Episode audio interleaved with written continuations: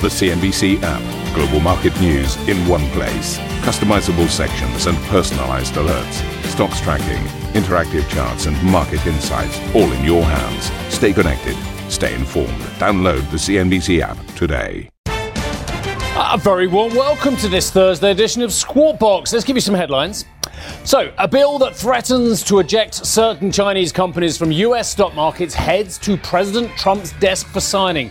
This after the House of Representatives unanimously supported the law.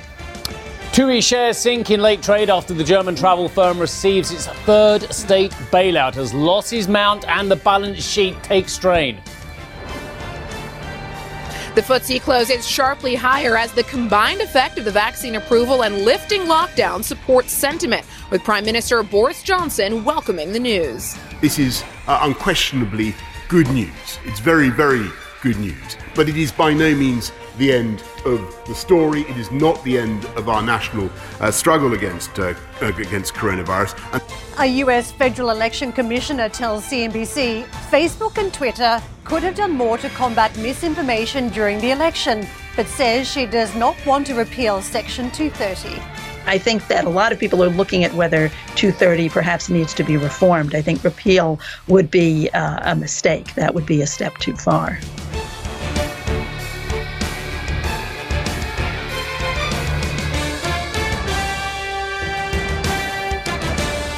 All right, happy days, everybody. Let's get some big stories. This is interesting, this next story. I'm going to read it to you. I'm going to tell you why I think it's interesting, and I'll get the expert view from Sam as well. The US House of Representatives has passed a law that will force Chinese companies to delist from US exchanges if they do not fully comply with American accounting rules. The president is now expected to sign the bill into law in what could be one of the administration's final acts uh, in the US China trade dispute. Now, uh, I mentioned that, and I mentioned it will go to the president's desk for signing.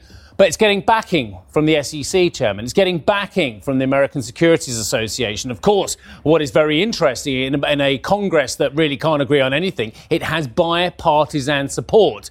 But we're not hearing about Trump leading the way on this one, are we? And that's what I think is very interesting for the next four years, because this is about the no change in attitude from a lot of American institutions towards Chinese institutions, Chinese, Chinese corporates, uh, and their supposed links with the Chinese Communist Party as well. Very interestingly, though, JD.com and Alibaba are not responding negatively to this story as well. So let's get Sam's view on this one as well. So, Sam, a couple of interesting points. One, I think that this very interesting that it's coming from uh, across the establishment in the United States. It's not President Trump necessarily leading the way on this one. And the other thing is, it's got a very slow burn, this story. I understand they've got three years to comply.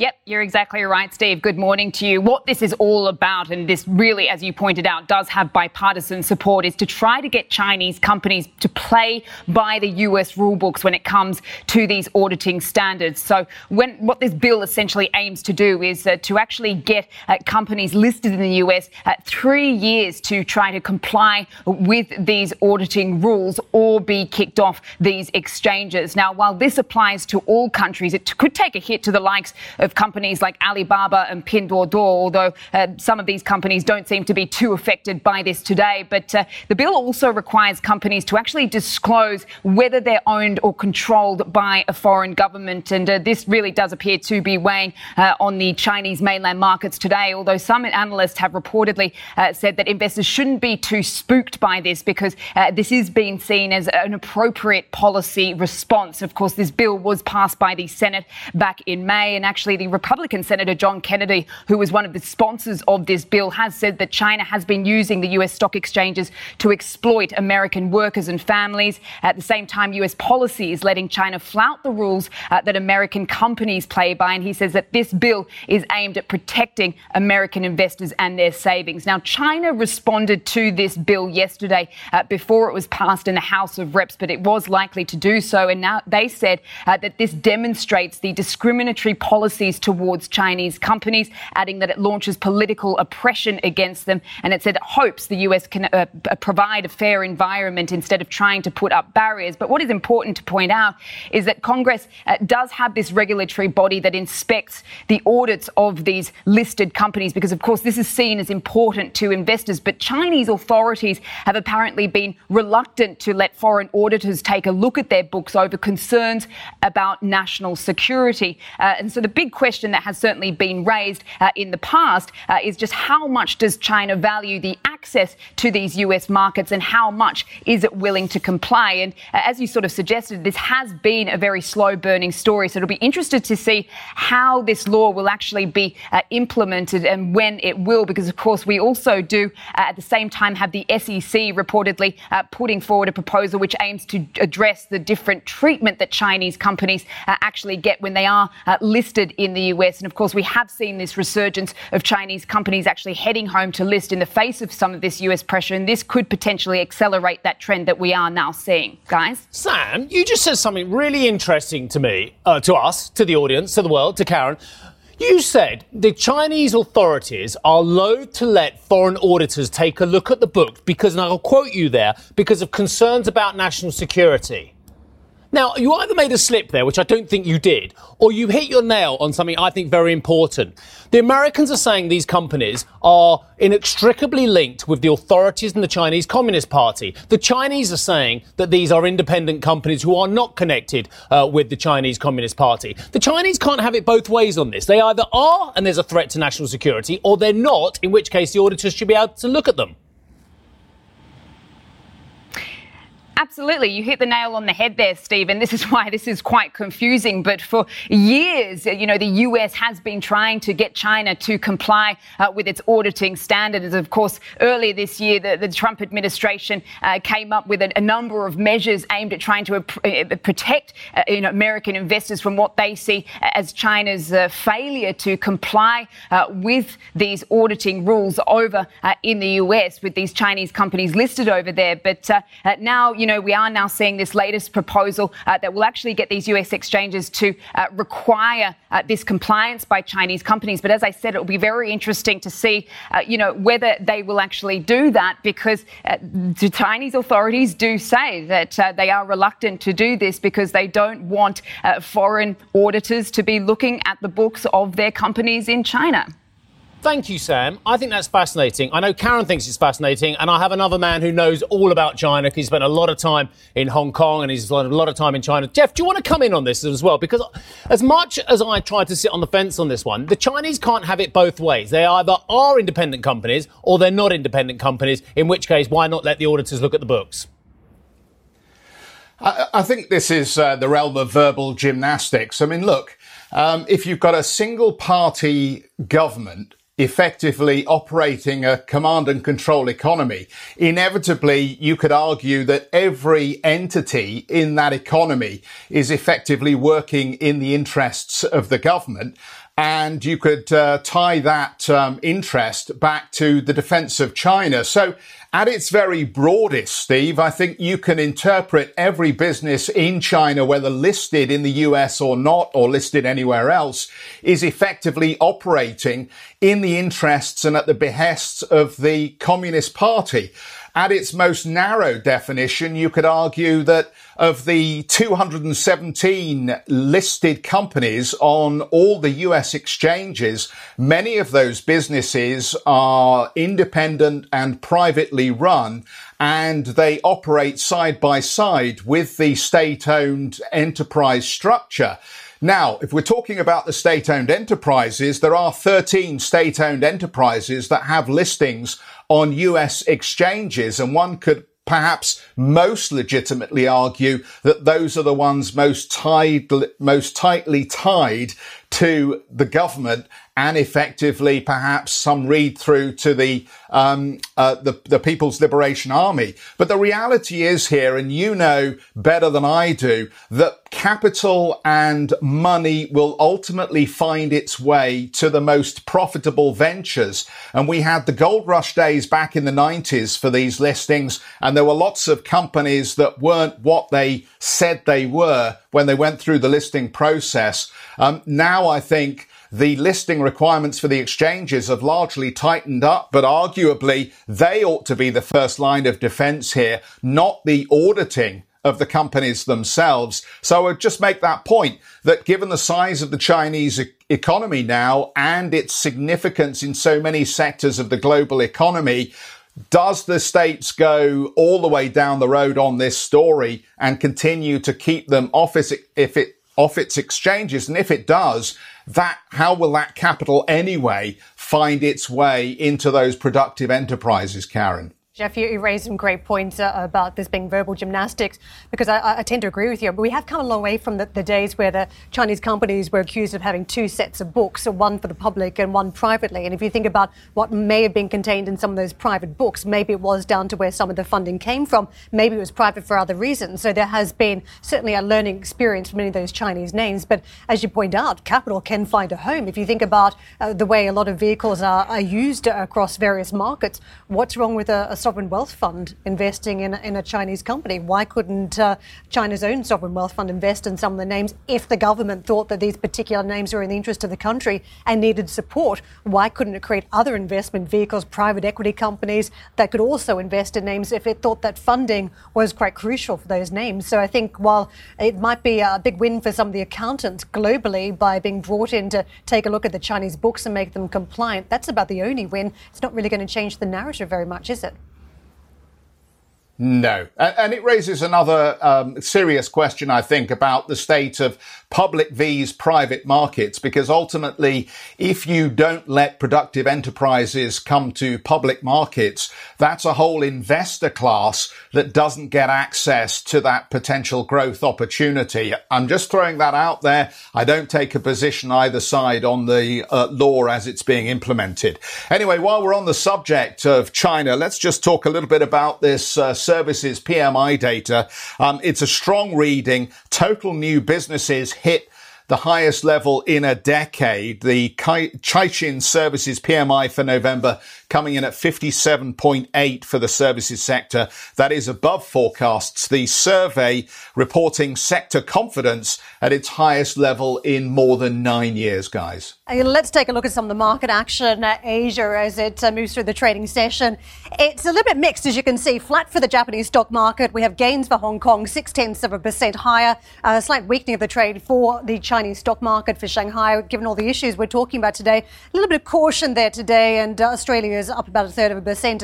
Think quite telling because a lot of investors, fund managers, have been somewhat positive on the prospects of China. This whole narrative that they were first into the crisis around the pandemic, and a lot of the data now supporting the fact that they're first out of it in terms of recovery, and that's been a catalyst for money to move back into these markets. Uh, also, uh, investors eyeing some of the political winds that are, are in existence around China at this point, and it's, it's really been a very positive narrative in recent weeks. So, just a little bit of caution uh, hitting the markets there today. Let's uh, just uh, move on to the US and what we saw yesterday huge narrative around vaccines starting out here in Europe the first Western country approving a COVID 19 vaccine being the UK. Now, the US also closely following those fortunes, and uh, you will see the US FDA hold its uh, advisory committee meeting next week. So, the vaccine news also moving swiftly along stateside. That's been positive for the markets. But uh, as you can see, there are also some concerns out there about the backdrop one of the fears is how we get from here to there in terms of the vaccine, and will there be more economic pain in the meantime? The data yesterday was disappointing on the jobs front. Uh, fewer jobs added to the private sector than expected, and the market as a result was torn between some of the positive and negative flows across the trading session. A lot of oscillation taking place, eventually closing out in the green and flat on the Nasdaq. In terms of uh, some of the yield curve uh, developments we've seen, uh, the split uh, is worth noting between the short and the longer end, as you see a slight widening out 0.16 on the two year, and we've climbed to 0.94 on the US 10 year, so approaching that 1% mark on the 10 year US Treasury yield. Uh, let's take a quick look at US futures as we gear up for the trading session. The, the NASDAQ uh, flashing green at this early stage, but we are watching uh, some slightly weaker signals uh, crossing the Dow for the Dow, called uh, down by a modest 33 points. Geoff.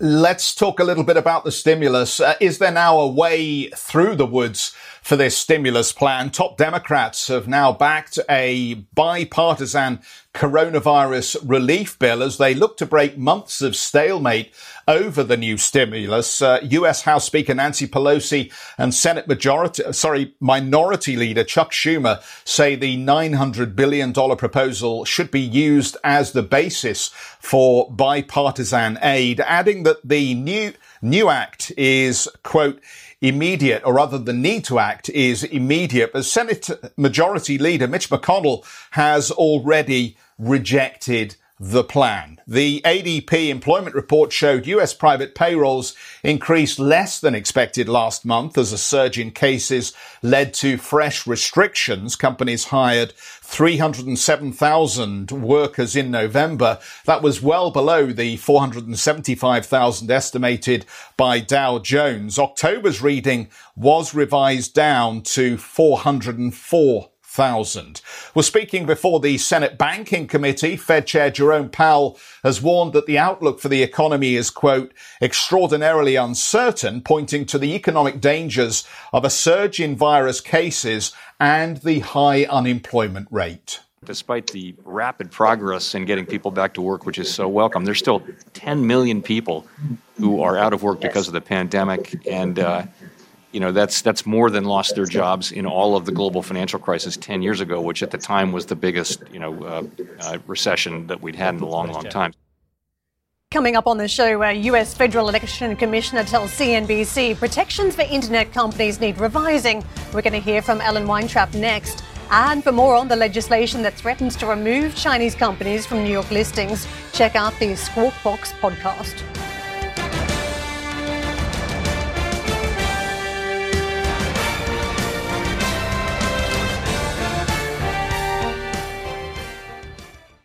Listen to CNBC's Beyond the Valley, the podcast that explores the biggest tech news from across the globe. Join me, Arjun Kharpal. And me, Tom Chitty, every week as we bring you insights into the top stories, unpack the latest trends, and find out where the industry is headed. Now available on Spotify, Apple Music, and Google Podcasts.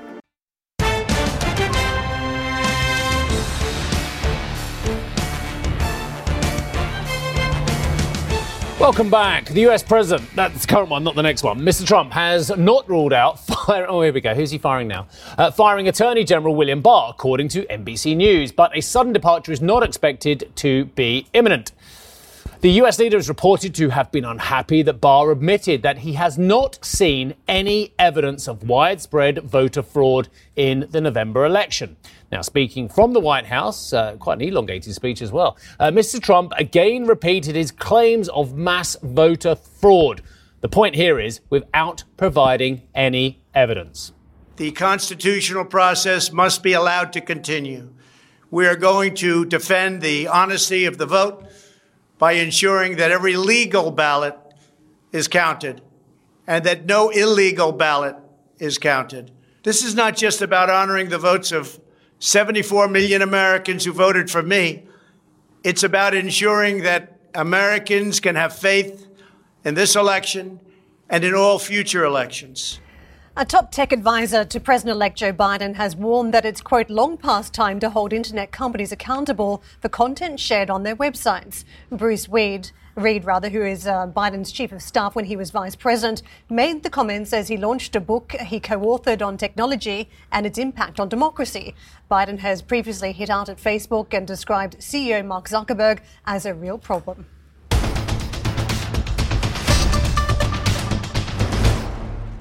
US Federal Election Commissioner Ellen Weintraub has told CNBC she's not in favour of repealing Section 230.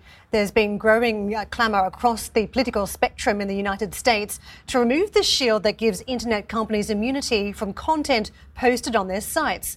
I asked the commissioner if she approved the measures Facebook and Twitter had taken during the election. I appreciate that they did try and uh, work with the government to try to look out for uh, foreign interference. That was that was a good thing. And uh, unfortunately, we also saw a fair amount of misinformation coming from inside the country. And I think that they had a more checkered response to that. Uh, they were reluctant to try and uh, interfere with people trying to speak to the American people, obviously, because we have strong free speech protections. But I think they really could have done a better job and a quicker job at responding to misinformation because there still was an awful lot of misinformation that was uh, that was spread around the uh, um, over the internet. Uh, they did some adjusting of their algorithms, apparently, particularly. Um, uh, uh, Twitter did a uh, more aggressive job, I think, of trying to put tags on misinformation. Facebook uh, came around to that a little bit later. Uh, they adjusted their algorithms to try and promote more reputable sources, but um, they seem to be backtracking on that now, and I don't know why they would do that. They should they should always be promoting reputable sources. The American people need reliable information. We don't need to go down the rabbit hole of conspiracy theories. Commissioner, then, of 2020 was a, an exercise in industry uh, oversight where they self regulated themselves, then does that mean the next step is to have full regulation for the way these technology companies do interact with uh, consumers, users, subscribers during the election next time? I do think there are a lot of people who are looking at a lot of different options for regulating uh, the platforms. Um, the the president in the last 24 hours has come out saying that he wants to uh, re- repeal Section 230 of the Federal Communications Act, which is the uh, shield against liability for uh, for the internet companies. I think that is. Uh, I, I think that a lot of people are looking at whether 230 perhaps needs to be reformed. I think repeal would be uh, a mistake. That would be a step too far. And that's the big debate, reform or repeal. And if you think about the way the Republicans and Democrats feel, they're both motivated. They have different reasons why they want this uh, Section 230 looked at. And if you look at the Democrat side, they effectively want these companies on the hook for the content that they post. A little bit similar to what media companies, mainstream media companies, are on the hook for. But if you look at the Republican side, they're concerned about the censorship that's taking place for right wing views. So they have a different motivation, but both sides are motivated. So the question question is uh, just how strong the changes will be from here. I think it's quite ironic if you think about President Trump's uh, recent comments. I mean, he's used the platforms, he used Twitter, Facebook over the years to drive support for his messages. And it was only at the end where he flipped uh, against some of the, the, platforms as they started to censor him and take down posts and label them for uh, some of the, the, information that he was uh, communicating, questionable content. So, questionable content, in my eyes, are a different uh, from different people in different, the different parts of the political spectrum. I, I, consider myself pretty much a centrist, so anything that's too far left wing, that's a bit, mm, I don't know whether that should be accepted, or too far right wing, I would be concerned as well. So my views are different from someone else's. So we must understand that there is a broad political spectrum out there, which various parts of that believed to be acceptable. So I, I, think this is a really tough debate, and we talk about monitors and we talk about IA, AAI and whether we've got individuals. That's all well and good talking about this well. But but one thing speaks louder than anything else than this great debate between the politicians uh, and, and the owners of these companies, and that is money. And money speaks far louder. And that is when this summer, when we saw dozens, if not hundreds of advertisers pulling uh, their advertising from some of these social media platforms. That was when the aforementioned, the ones you can see on your screen there, that's when they start taking this seriously as well. And that's when they will get really clever about the monitoring as well. If the advertisers put it because they don't want their adverts next to something that's questionable, that speaks far greater volumes in my mind what we've heard in terms of the, the, lessons along the way is that you know there's a huge amount of content, and this is much deeper than what traditional media companies have to contend with. And there is a concern that if they are on the hook, then there's going to be a series of fines because these companies just cannot deal with the amount of content. That said, uh, Geoff, during the election, we did see an enormous amount of content taken down by the platforms that they thought did not pass the standards that they'd set. Yeah, and I think that's the challenge here with the reform plan, isn't it, Karen?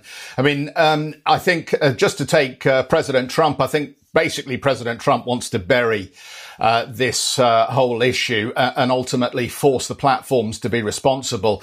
The reform that the Justice Department is talking about almost seems worse in a sense that um, it, uh, has the internet companies perpetually chasing uh, immunity, as as one Brookings report has described it, um, and, and, then we end up with just this ongoing um, morass of potential litigation and claim and counterclaim. And I think that's, that's sort of where we've come in, isn't it? Because what we've got now is the, um, platforms themselves being increasingly put in, in a position where they're having to make a decision based on their own analysis, which of course, uh, in the heat of something like an election campaign, um, just doesn't work because one side or the other is going to claim foul. And I think that's that's really the problem here. So you either completely um, uh, remove it or you find uh, another route through the woods because this reform as it's currently laid out just doesn't seem to work. Thank you for listening to Squawk Box Europe Express. For more market moving news, you can head to CNBC.com. Or join us again on the show with Geoff Cutmore, Steve Sedgwick, and Karen Tso, weekdays on CNBC.